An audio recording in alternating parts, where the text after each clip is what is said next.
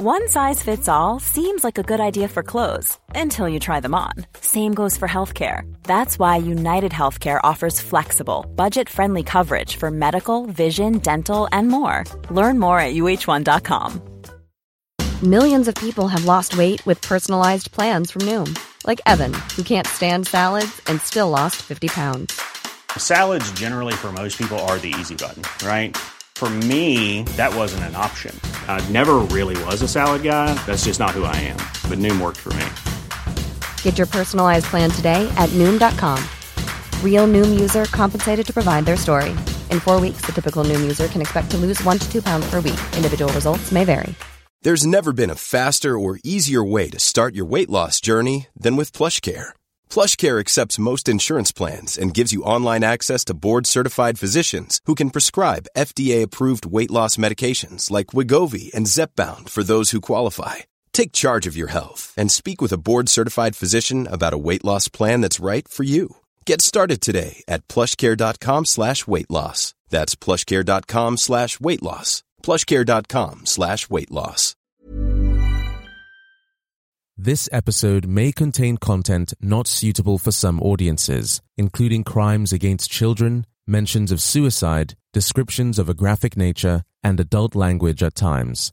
Listener discretion is advised.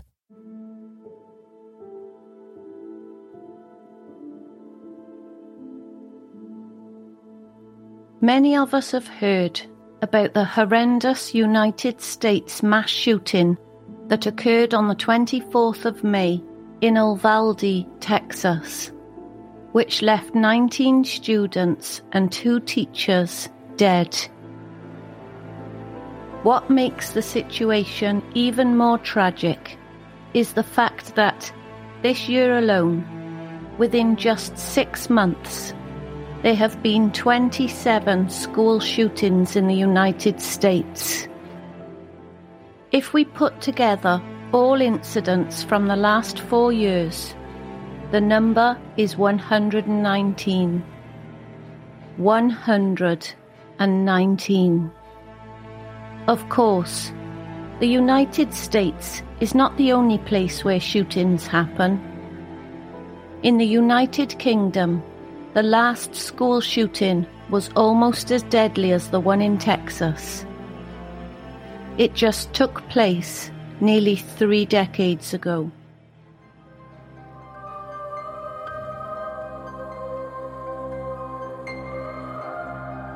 You are listening to True Crime Britain. Join me, Rhiannon, each Wednesday as I tell the solved and unsolved stories of some of the most disturbing, mysterious, and heartbreaking crimes committed throughout the United Kingdom. Welcome to this week's episode.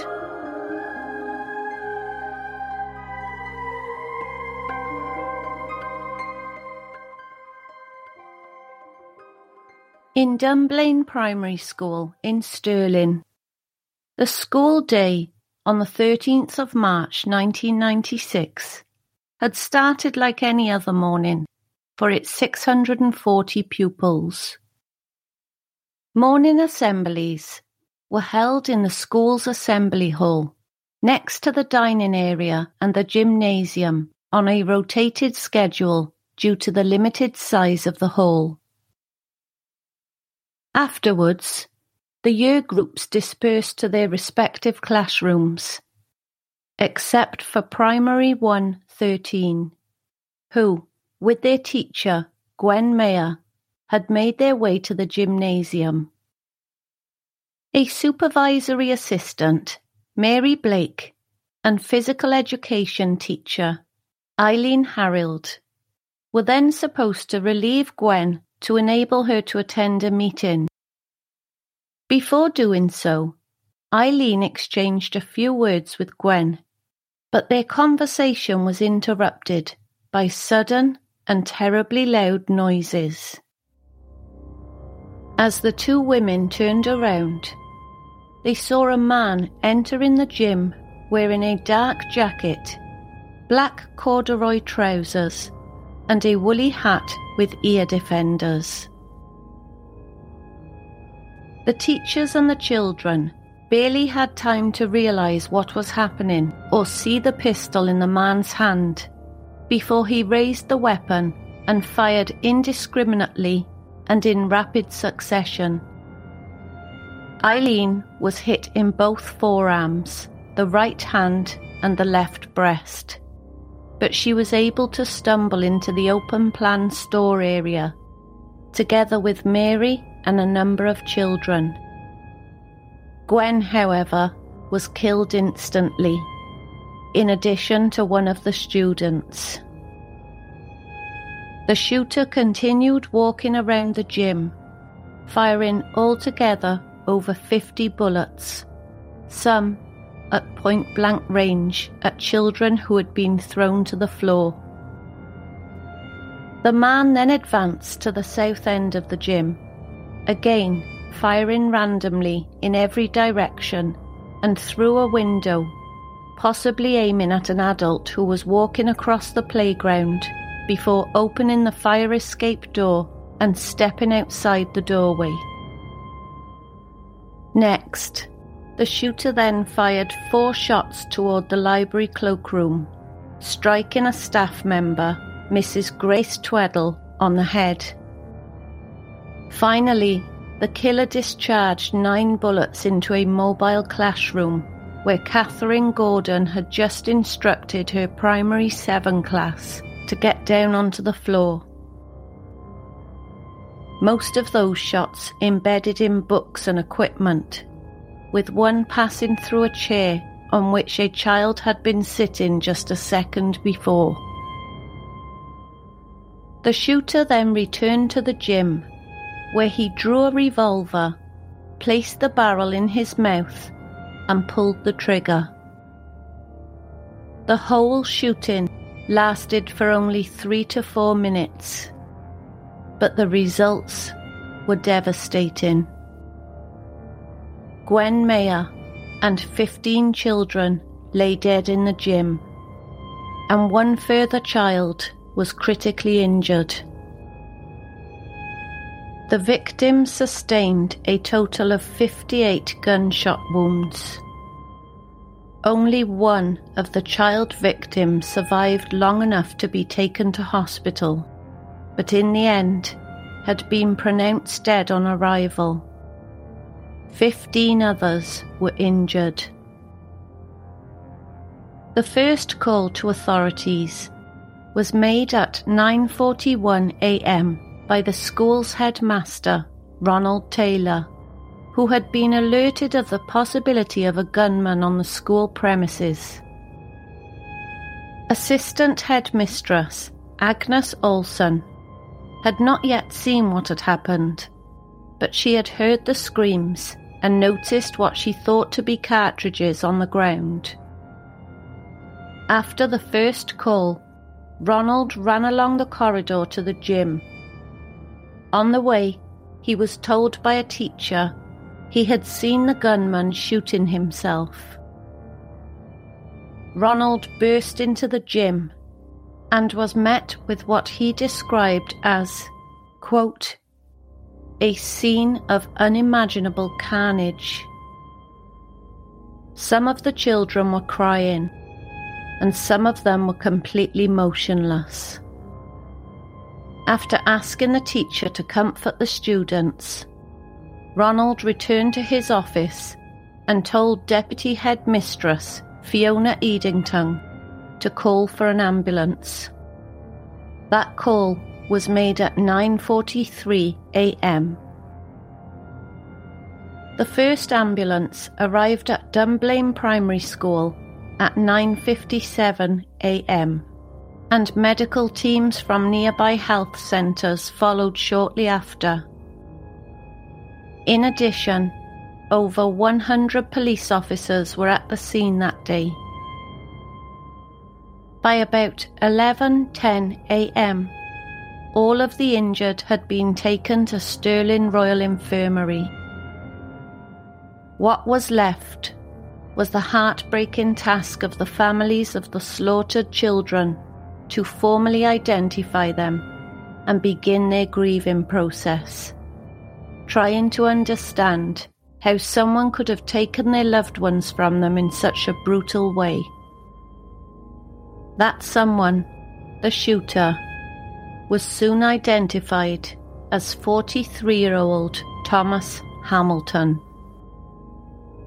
As Thomas was no longer alive to answer questions and explain what had driven him to kill 17 people and himself, the authorities dug deeply into his background and character, trying to piece together a possible motive. We will start with Thomas's mother, Agnes Hamilton, who was born in 1931 as an illegitimate daughter of a widowed mother. Having a child in such circumstances back then could have caused a scandal, and so baby Agnes was given away to relatives, James and Catherine Hamilton, who raised the girl as their own. When Agnes was 19 years old, she met a bus driver named Thomas Watt and fell in love. The couple got married soon after in Bridge Church, Glasgow, in 1950, and a couple of years later, on the 10th of March 1952, they had a son who was also named Thomas. Unfortunately, Agnes and her husband's marriage did not last, and Thomas Sr. ran off with another woman soon after their son's birth. Afterwards, Agnes returned to her adoptive parents, who helped to conceal yet another potential scandal. James and Catherine adopted Thomas, and Agnes became his older sister. For half of his life, Thomas believed his biological mother was actually his sister. After primary education in Cranhill and Stirling, Thomas attended Riverside Secondary School and eventually Falkirk Technical College. After his graduation in 1968, Thomas became an apprentice draftsman in the county architect's office in Stirling and eventually opened his own shop in 1972 at 49 Cowane Street, known as Woodcraft. Thomas specialised in things like ironmongery and selling DIY goods and supplies, in addition to fitted kitchens. Woodcraft remained opened for over a decade indicating Thomas was definitely doing something right. But during those years, he was also accused of some strange behaviour. At the age of 20, Thomas had become an assistant Boy Scout leader for the 4th and 6th Stirling Troop. He appeared very keen and willing and did not present any problems during regular checkups. Thomas did, however, once try to take some boys on his boat in Loch Lomond, even though his boat had insufficient life jackets, and Thomas himself had inadequate knowledge of the waters.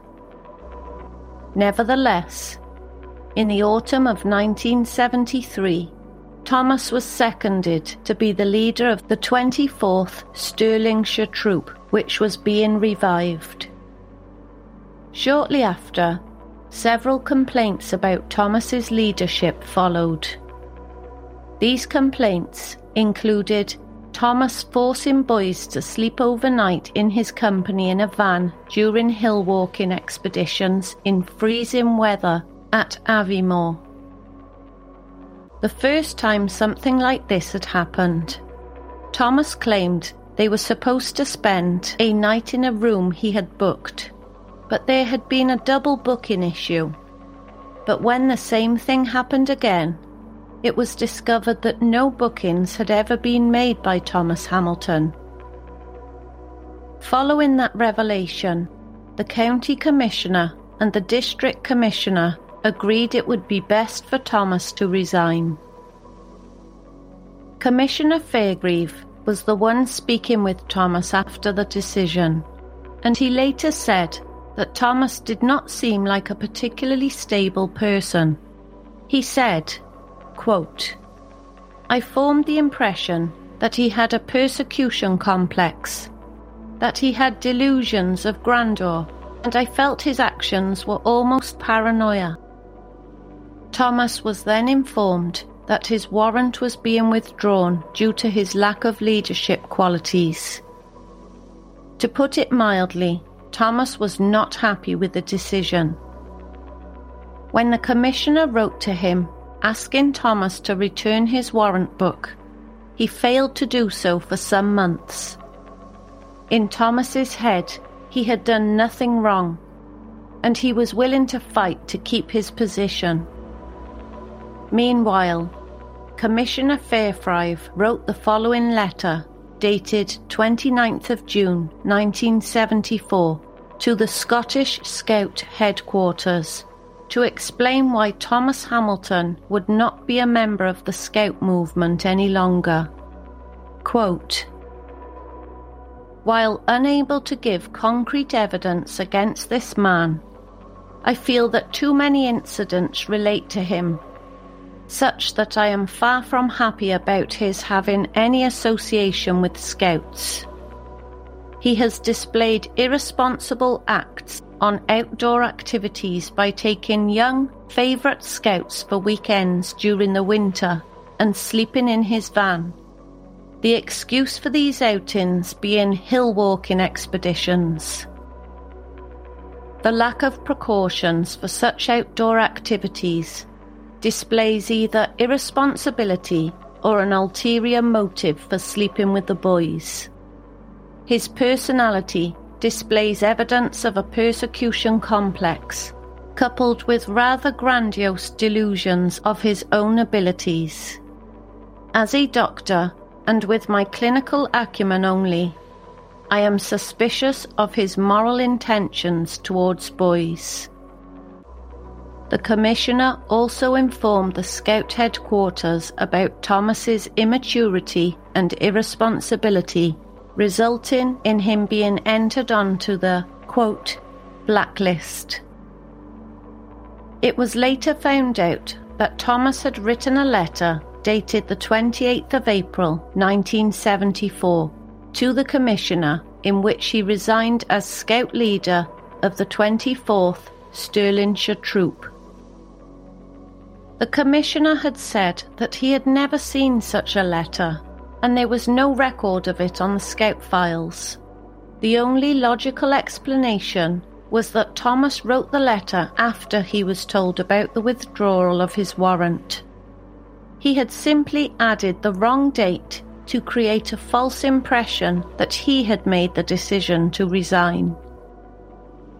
By 1977, Thomas had made several attempts to return to scouting, including an attempt to become scout leader in Clackmannanshire, which failed due to his name being on the blacklist. Thomas then requested the Scout Association to hold a committee of inquiry into his complaint that he had been victimised, but the request was denied. Thomas continued to complain sending letters here and there, and offering his services as a scout leader to other commissioners, but nothing worked. Thomas felt like the scouts had ruined his reputation. But that did not stop him from setting up and running his own boys' clubs. It's not clear when exactly Thomas began running these clubs, but in the late 1970s, he led one called Dunblane Rovers in the Duckburn Centre in Dunblane. He also ran a Rovers group in Bannockburn. Altogether, from 1981 until 1996, Thomas organised and operated 15 boys' clubs for various periods on school premises in Central, Lothian, Fife, and Strathclyde regions. Thomas was very active in seeking children to participate. he would send leaflets to houses and primary schools in the area, aiming to reach boys between ages 7 and 11.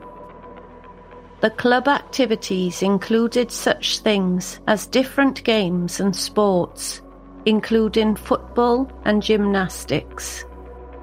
The boys were charged between 30 pence and £1.50 per attendance, and at first, the clubs were extremely popular, making Thomas a modest income.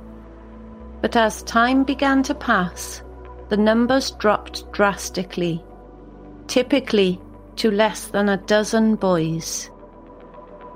Thomas explained this as children's lack of patience and determination. But the real reason for decreasing the number of participants was Thomas himself. Thomas claimed he had noble purposes for running the clubs, like keeping the boys off the streets and helping them stay in shape. However, witnesses describe Thomas as almost overly domineering, creating an almost military like environment.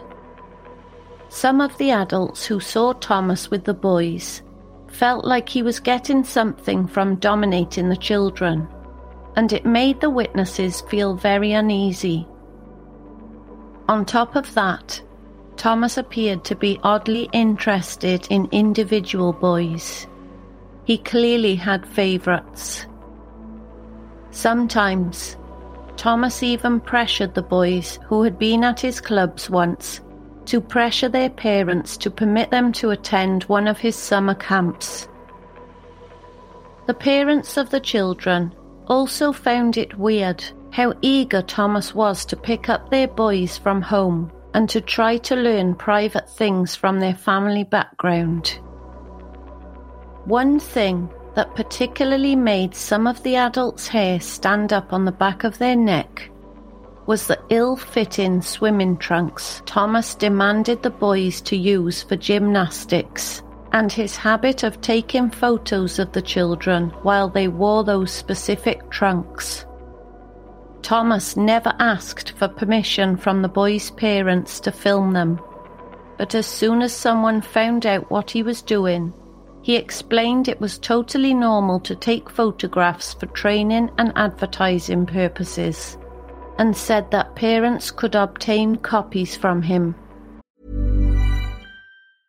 Life is full of awesome what ifs, and some not so much, like unexpected medical costs. That's why United Healthcare provides Health Protector Guard fixed indemnity insurance plans to supplement your primary plan and help manage out of pocket costs. Learn more at uh1.com. If you thought the only way to get a more defined jawline with natural looking results was through surgery, think again. Juvederm Volux XC is a non surgical injectable gel filler that improves moderate to severe loss of jawline definition and can help you achieve natural looking results with little downtime. Even better, this improved definition lasts up to one year with optimal treatment. No maintenance required. Improve jawline definition for a smooth, sculpted look with Juvederm Volux XC. For important safety information and to find a licensed specialist, visit juvederm.com. That's J U V E D E R M.com. Not for people with severe allergic reactions, allergies to lidocaine, or the proteins used in Juvederm. Common side effects include injection site redness, swelling, pain, tenderness, firmness, lumps, bumps, bruising, discoloration, or itching. There's a risk of unintentional injection into a blood vessel, which can cause vision abnormalities, blindness, stroke, temporary scabs, or scarring. Talk to a licensed specialist to find out if it's right for you. While there was no evidence of Thomas doing something terrible to these children, it was noted that the boys did not really seem to enjoy their time at the clubs. And Thomas himself gave a weird feeling to every parent or other adult he met. If parents then felt too uncomfortable and withdrew their child from the club, Thomas would send them long and repeated letters saying the rumours of him were not true. Some of these letters Thomas hand delivered during the night. It is not really surprising that Thomas Hamilton eventually became known as Mr. Creepy and several complaints were filed against him by the parents. Later, after the events at Dunblane Primary School had taken place, the inquiry heard about two incidents during which Thomas had acted inappropriately towards the young boys. Firstly, a 12 year old boy who had attended Dunblane Rovers at the Duckburn Centre in 1979 or 1980 said he had sat next to Thomas when he suddenly began to rub the inside of his leg. According to the witness's later testimony, Thomas had then asked him why he wanted to be one of his boys and join the club. The boy eventually told about the incident to his father, but went back to the club the following week. Thomas just refused to let the boy in because, quote, he was not mature enough. The second incident was more severe in nature, but in the public inquiry into the shooting, it was noted this particular witness was unwilling to be identified, only providing their statement in written form and had been convicted of a serious crime of dishonesty in the past.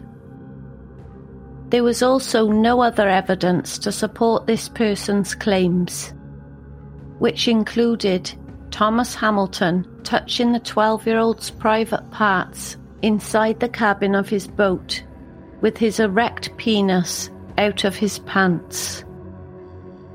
There may be some truth in this statement, but the police were unable to confirm it. But whether or not this particular incident actually happened or not, the results were the same. Rumours of Thomas Hamilton's disturbing behaviour circulated, and fewer and fewer boys attended his clubs. But still, Thomas felt hesitant to stop the clubs altogether. He thought he would just make people believe the rumours of him were true by doing so. In September 1995, Thomas had to face reality. Three clubs had already ended earlier that year, and now just one boy attended the Callander Club. Most of his operation was dying. Thomas had to come up with something else, so he applied for the use of the Dunblane High School for a summer training course in 1996. In addition, even though the boys' clubs had required Thomas's full attention until this point, and he had not been active with his other hobbies, he now began to find his interest in firearms again. Records showed that Thomas had not bought ammunition from the 22nd of October 1987 until September 1995 but from that point forward, he was actively shooting again and purchased a total of 1,700 rounds of 9mm and 500 rounds of .357 ammunition between the 22nd of September 1995 and the 27th of February 1996.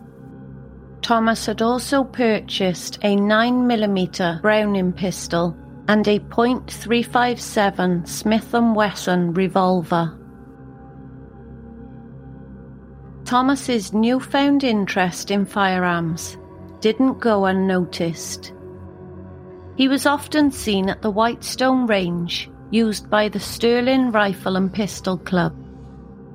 The president of the club, Mr. G. F. Smith, noted Thomas was a reasonably good shooter even though he found it a little weird that he fired all the time very rapidly. Thomas's cousin, Alexis Fawcett, later recalled how beloved the firearms had been for him, saying, quote, He talks about guns as though they were babies. The inquiry into the shooting pieced together at least six months before the massacre of Dunblane Primary School to see what was going on in Thomas's head during that time. Firstly, Thomas felt like the rumours about him were the reason why he eventually lost his woodcraft shop, not seeing anything wrong with his own behaviour. He was also constantly, desperately trying to recruit boys into his clubs, often lying about the activities, his own qualifications, the number of helpers, and the charges. Thomas then abused parents who withdrew their sons. He appeared extremely intolerant of those who questioned the way he ran the clubs and camps. In addition, Thomas had never let go of his grievance against the scouts and the police because they, according to Thomas, were biased in favour of the, quote, Brotherhood of Masons. One thing that the investigators discovered was the fact that Thomas Hamilton didn't form any close relationships with an adult of either sex during his lifetime. Agnes, however, did say her son had had one girlfriend, but it was a very long time ago. According to Mr. F. B. Cullen, who assisted Thomas in his shop, he was always nervous among adults and very uncomfortable amongst women in particular. While there was no concrete evidence suggesting Thomas was interested in young boys in a sexual way, some of his actions did point in that direction. When he started to see a substantial decline in his clubs in 1995, Thomas likely started to feel like the most unimportant person. The purpose in his life was taken away. It says a lot that around this time, Thomas issued a large number of letters to parents in Dunblane in order to deal with the false and misleading gossip about him. He was desperate. As Thomas then applied for the use of Dunblane High School for a summer training course in 1996, it indicated he was still very much actively continuing his club activities. At the same time, Thomas was also becoming much more active as a shooter. Mr. J. O. Gillespie, who was a reasonably frequent visitor to the Hamilton residence, later told the authorities about one incident in February 1996. According to him, Thomas had his 9mm pistol in his hand that day when he asked if Gillespie had any other children he would allow to attend his club. When Gillespie said no, Thomas pointed the pistol at him and pulled the trigger. Nothing was in the chamber, but Gillespie's heart likely stopped for a moment. He did not report the incident to the police, as he was sure Thomas would just deny everything, and nothing would come of it. But from that moment, Gillespie stopped visiting and felt that Thomas Hamilton was a dangerous man. Apparently, one gun club had also refused to let Thomas join due to two members who knew him saying the club should have nothing to do with him. Then, on the 1st of March 1996, a parent of an 11 year old boy filed a complaint against Thomas, saying he appeared to be taking an exceptional interest in her son and one of his friends and had shown the boys a gun before offering to take the boys shooting.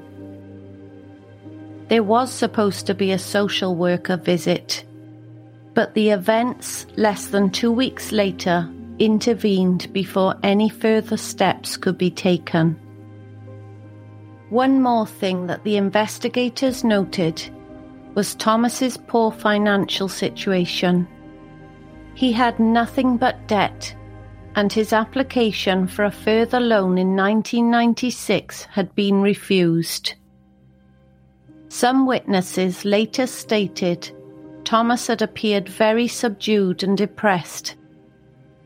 Thomas had said to a photographer, Mr. R.P.C. Alston, that he was shooting more and more because it took his mind off his problems.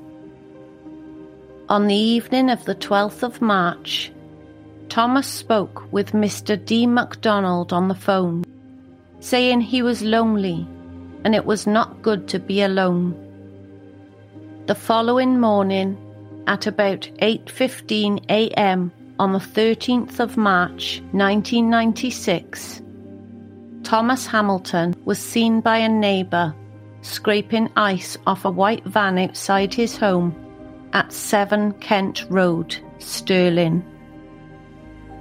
The two shared a conversation without anything seeming out of the ordinary. Some time later, Thomas got in his van and drove off in the direction of Dunblane. He parked beside a telegraph pole in the lower car park of Dunblane Primary School at around 9:30 a.m. Until this point, there had not been anything strange in Thomas Hamilton's behaviour. It had been almost like any other Wednesday morning. But what Thomas did next was far from ordinary. He took out a pair of pliers and cut the telephone wires at the foot of the telegraph pole. This did not affect the school, but a number of adjoining houses. Thomas then made his way across the car park towards the school building, carrying 743 cartridges of ammunition, two 9mm Browning HP pistols, and two Smith & Wesson M19.357 Magnum revolvers before gaining access through the northwest side door, avoiding the people near the main entrance at the time. Altogether, the school had six entrances and two doors controlled by push bars for emergency exits. The door Thomas used was the closest entrance to the gym, where the children were just about to start their PE class. Nobody but Thomas Hamilton himself knows why he entered Dunblane Primary School that day and killed over a dozen young, innocent children. But even not knowing the true motives behind the massacre, the people of Dunblane knew something had to be done so a similar nightmare could never occur again. The Cullen inquiry into the massacre recommended changes in school security and that the government introduce tighter controls on handgun ownership. Even an outright ban on private ownership was put on the table, but the Home Affairs Select Committee stated that a handgun ban would not be appropriate. Some of the parents of the victims at Dunblane and the Hungerford massacre supported a group called Gun Control Network that was founded after the shooting. Campaigns to ban private gun ownership quickly gained 705,000 signatures. Eventually, in response to the public debate, the then current Conservative government of John Major introduced the Firearms Amendment Act 1997. This meant a ban for all cartridge ammunition handguns except .22 caliber single shot weapons in England, Scotland and Wales. The .22 caliber handguns were also soon banned by the Labour government of Prime Minister Tony Blair, who introduced the Firearms Amendment Number 2 Act 1997. And what was the result? Since the day Thomas Hamilton walked into Dunblane Primary School and slaughtered 16 children and one teacher there has not been a single school shooting in the United Kingdom. The argument often made by the gun lobby in the United States says that banning guns is not the answer, because then they should ban things like cricket bats too, because both can be dangerous when misused. And yet, in many countries, gun bans have stopped school shootings and even mass shootings altogether. And nobody has ever committed mass murder with a cricket bat. While the town still bleeds from the anger and grief caused by Hamilton's actions that day 26 years ago, the innocent victims who never made it home that day will always be remembered. Gwen Mayor, age 45. Abigail McLennan, age 5. Victoria Clydesdale, age 5. Sophie North, age 5. Ross Irvine, age 5. Mary Macbeth, age 5. Melissa Currie, age 5. Megan Turner, age 5. Kevin Hasell, age 5. John Petrie, age 5. Joanna Ross, age 5. Hannah Scott, age 5. Emma Crozier, age 5. Emily Morton, age 5. David Kerr, age 5. Charlotte Dunn, age 5. Brett McKinnon, age 6. Your beautiful souls will never be forgotten.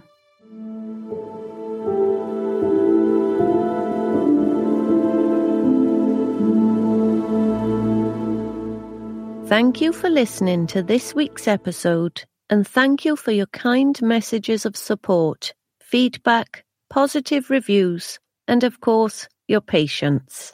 I really do appreciate it, and I love reading what you have to say. For transcripts, photos, credits, and resources relating to today's episode, please visit www.truecrimebritain.com.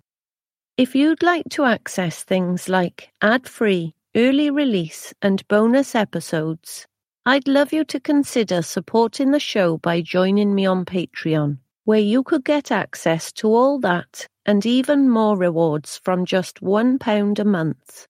You can join now by visiting www.patreon.com forward slash True Crime Britain or see the episode description.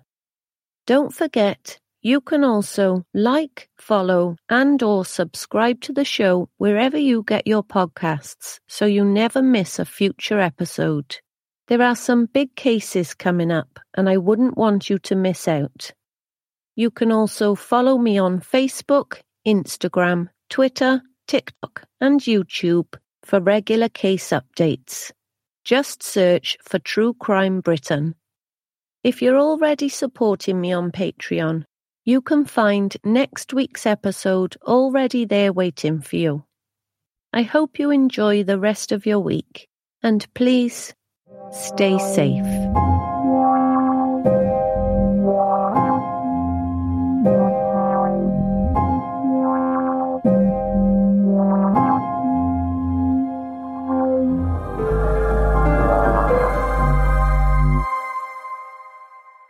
If you are affected by any of the content featured in today's episode, please see the show notes or visit www.truecrimebritain.com where you can find links to further support.